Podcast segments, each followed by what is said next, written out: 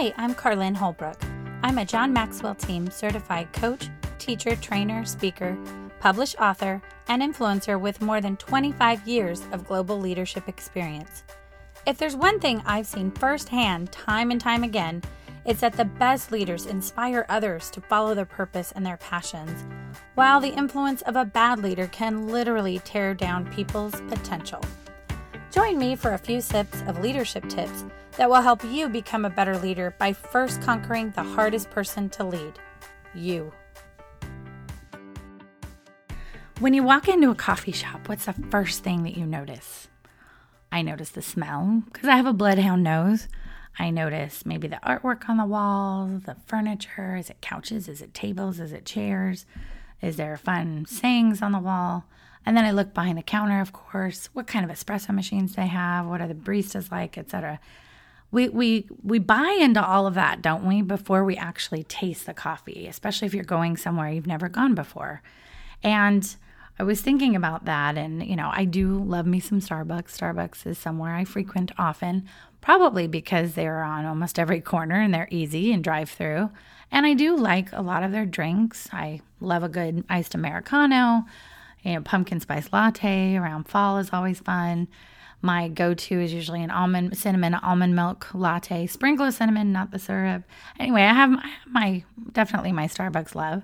However, I will say when it comes to the drip coffee and their roasted coffee, like the actual in a cup type coffee, I'm not a big fan. I know. Oh my gosh, I admitted that. True confessions. It's a very big deal but I, they don't have the best coffee in my opinion. They're not all that good. And there are a lot of really cool like mom and pop type places that maybe don't have all the pomp and circumstance. They don't have the the mermaid logo and the the history and the websites and the the green apron culture that they've created I feel like we've bought into a charismatic coffee shop experience as opposed to really paying attention to the grind and to the actual beans and to the actual flavor and taste of the coffee itself. And so many hole in the walls, nondescript places, mom and pop type places have excellent coffee, right? Am I right, coffee connoisseurs? Come on, have my back on this. So I, I, am sorry to some of the bigger chain places, and it's not always the big chains that are bad. There's also some really great local chains. But what I what I was thinking about this is I'm like, you know, it's a lot like how we buy into leaders. We buy into their charisma. We buy into how they say something as opposed to often what they say. We love a good speech, we love a good TED talk, we love a good you know, oh man, that person, when they talk, I'm buying what they're selling. I am drinking the Kool Aid, you know. Uh, so why is that? And I was I was doing some research on charisma, and I did Google like who are the most charismatic leaders through time, and you know people you wouldn't be surprised about, of course, like Martin Luther King Jr. came up on there, and um, Malcolm X, and then of course there's the villainous part of the list, which is like Adolf Hitler. And, you know, people don't like to admit that because he, he was a bad human and he did a lot of horrible things. But how do you get other people to do your bidding and your bad things is very charismatic, very convincing, very persuasive. So when you look up the definition of charismatic leadership, it is defined as a leader who uses their communication skills, persuasiveness, and charm to influence others. Charismatic leaders, given their ability to connect with people on a very deep level, especially are especially valuable within organizations that are facing a crisis or struggling to move forward. So if you think about it, often what happens is these types of leaders step into the spotlight. It's all about timing. It's all about in that moment when people are looking for a savior. It's all about in that moment when people are looking for someone just to lead them out of the crisis, lead them. You know, Simon Sinek's research and studies, like he would talk in his books about, you know, we crave that kind of community. We crave the alpha telling us, where do we go next, alpha? And we will follow you. We will take care of you just as long as you take care of us. This is just human 101, right? Um, but what what is the shadow side of all of this? So I was thinking about there's a test called um, Strength Finder, and it's also a book, and it's awesome. And I love the philosophy because it's talking about what are your strengths and focusing on your strengths as opposed to there are a lot of really I mean, I hate to say it, but a lot of old school leadership gurus, a lot of old business thinking that talks about, whoa, you got to strengthen our weaknesses, you got to get better at your weaknesses. And I've always thought that was a terrible idea because there are just some things that I believe, personally, I believe God gifts us with certain things. We have purpose, we have passions, we have callings for a reason. And there are some things that we are just like born to do because it's it's in our heart, it's in our we're wired that way. Now, don't get me wrong, I do believe there's a lot of characteristics that we can be good at. You can learn how to be a good public speaker. You can learn how to be a good presenter. You can practice and learn how to be very persuasive, right? That would be one of those traits of charisma. I was on the speech and debate team in college, and that was something we practiced. There was a, a whole category called persuasive speech speeches. So there are definitely things that you can learn to do. It can be a learned behavior to do. Uh, because I think sometimes we think of charismatic leaders as, oh, they have a certain je ne sais quoi. They have a certain, I don't know what, you know, like to quote Austin Powers, haha. Um, and we fall for that, right? We fall for the shiny. We fall for the, the, you know, oh, wow, like they are, they're just, they're talking right to me in a powerful way, in an emotional way, and it's tugging at my heartstrings type of way. And that's okay. I mean, we are humans, so we fall for those kinds of. I mean, how many how do you think so many televangelists talk people into sending their money into them so they can buy yet another Rolls Royce or another gold watch while the people who are sitting at home watching them on TV or maybe sitting even in, in a church building are just like, yes, yes, I believe. And oh, you will make me feel better. You will pray for me. You will heal me. You will do all these things if I give you money.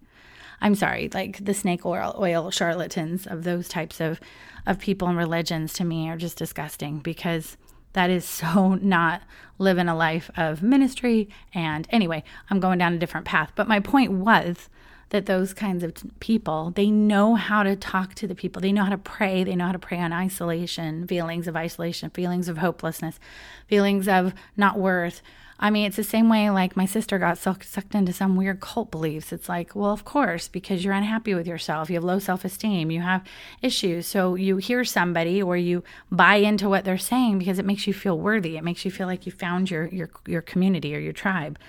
And so what's dangerous about that is all those smoke and mirrors, there's no substance. And I think we're missing that substance. And we're not even looking for that substance because we're allowing what's kind of bringing us in to be the it, as opposed to, okay, you are a charismatic speaker, kind of digging it, enjoying your TED talk, enjoying this kind of thing. But where's the substance? Where what's behind that? I feel like people are I don't even know if social charisma is a word or a term. Maybe I'm making it up. Rock on. But if you think about on social media today, this is what people are buying into too. And it is so much easier on social and digital and online to create an aura and create a moment and build in some theatrics of how you say something, the words you select, the visuals you're choosing to really get people like just, you know, all riled up about something. It's like it's happening all the day, all the time. They're evoking strong emotions from people through words and carefully curated visuals and videos and and social. And then so then we get riled up and then we start doing that ourselves. And I think it's it's dangerous because then people are not doing their homework. They're not doing their research. They're not looking and digging into the person a little more. They're not, you know, actually trying to figure out like what's behind this. They're they're allowing to lead with their emotions in that moment, which is why it's so dangerous as leaders, but also as people who are looking for to other leaders as role models that you're buying into that. Um, I'm probably going to say something super unpopular right now, but you know, Bob Iger used to be the the head, the CEO of the Walt Disney Company, and people are just like, oh, he's so charismatic. Oh, Bob. Oh, he's this. Oh, he's that. He's just the best leader ever. Everything. He's in that role for 15 years, whatnot. And frankly, I feel like, yeah, he had some charisma. He definitely said the right things at the right time, the right people. Um, but I don't think he was the best leader, like overall the organization.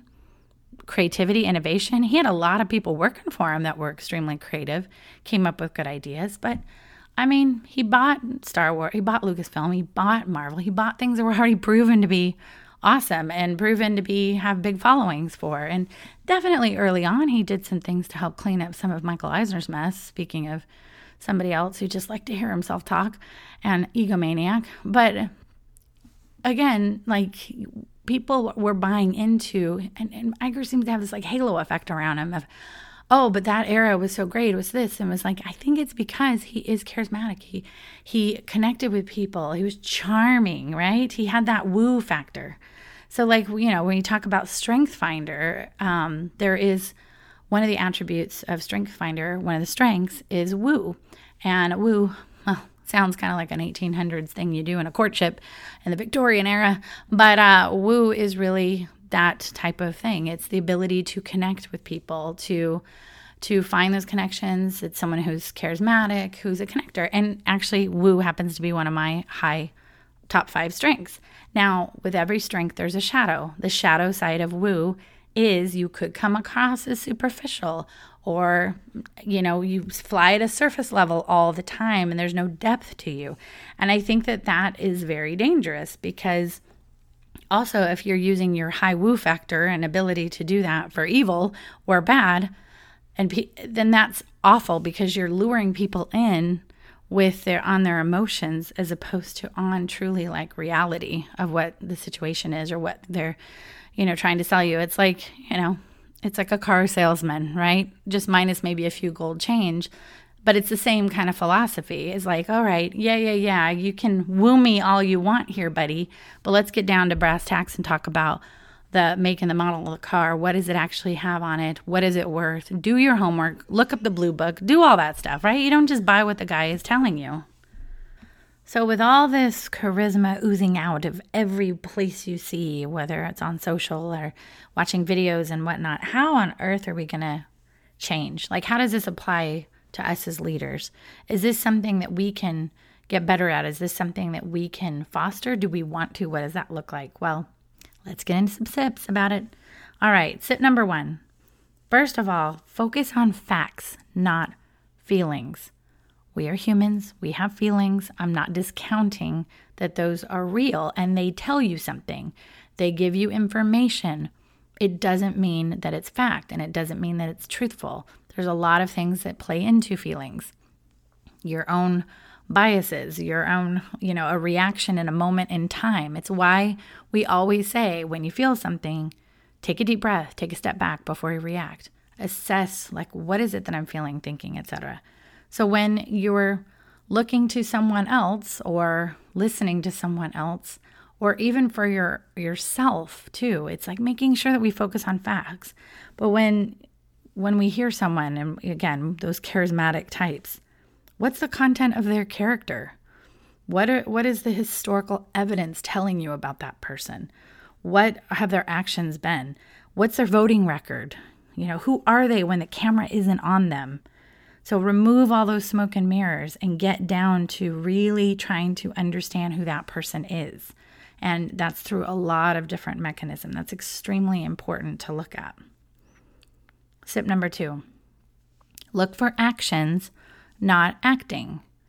Anybody can stand up there on a stage, right? Even when you know, we went to Nuremberg. We did one of those river cruises. It was so fun from Budapest to Nuremberg. And so um, my husband and I went on a tour, a World War II tour. And yes, we ended up, one of the places was those Nazi parade grounds that you see in that old footage.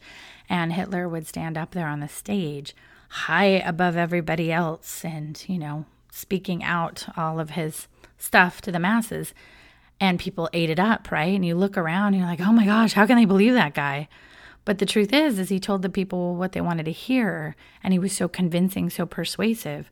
So even though the villains throughout history can also be identified as charismatic leaders, there was also a certain theatrics to him um, just in that alone. And and you think about like even politicians and public figures today. They have teleprompters, they have awesome speechwriters, they have lighting, they have the right people standing around them in those, you know, op, you know, hero moments and, and everything. And again, nothing against awesome speechwriters and people who do some of these things, but actions speak louder than words. Always make sure that that's the case. So if you're you're buying into someone and just what they're saying and you're like, "Gosh, I like what they're saying, but let's see how that plays out." Let's see if they're saying one thing on the public forum and stage, but they're doing something else in private life.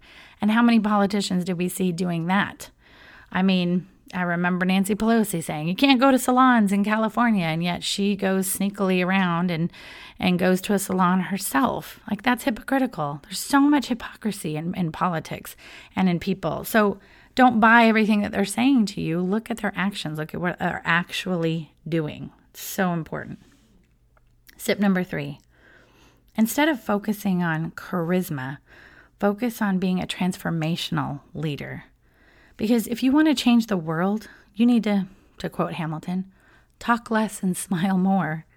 But that means smile with authenticity that, hey, I'm here for you, you individual. I don't necessarily need to be on the world stage and try to persuade the masses to what I believe. Now, somebody may think right now as they're listening to me, well, that's rich, Carlin. You're on a podcast and you're always posting stuff on social media about leadership and blah, blah, blah. Uh, yeah, I am and maybe I'm using my woo. Just kidding. No, I, but for me, what's where the magic really does happen is the connections, the one to one connections. It's when some of you are listening reaches out and we have these amazing conversations about leadership. It's when I can connect heart to heart with someone and help mentor people. It's when I can coach and mentor people to help them follow their dreams and follow their careers. And I can give you lots of evidence of those types of things in my actions. How I use the world stage is merely to put a positive voice out on the world stage and to encourage people to recognize that leadership starts with integrity and starts from within.